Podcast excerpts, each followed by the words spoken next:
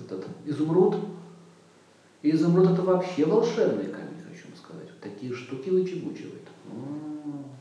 Если еще уметь им пользоваться. Я на лекциях по камням делал такие эксперименты.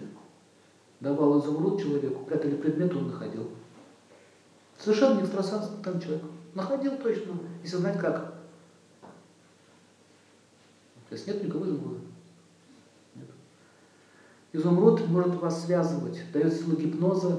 Вы не знаете, допустим, вам нужно найти какую-то вещь, вы можете с помощью изумруда найти. Техника такова, надо поместить вещь прямо в камень, визуально. И вам придет точная мысль, где он лежит. То ключи ищите. Берете ключи, наносите изумруд и видите в шкафу в левой полке. Можно без него. Без него тяжело.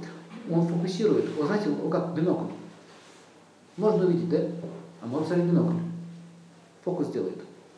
Изумруды все соединяют. Если вы не понимаете, вам нужно информацию какую-то получить. Как я получил информацию, например, мне нужно было банком отправить деньги в Индию. Я не знал, каким банком. Я изумруд, задается вопрос.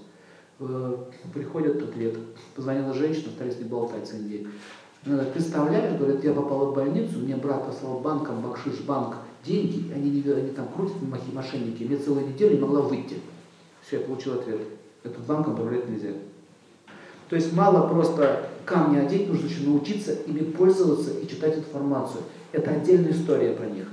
Правильно задавать вопросы. А? Правильно задавать вопросы. Правильно задавать вопросы и правильно получить ответы.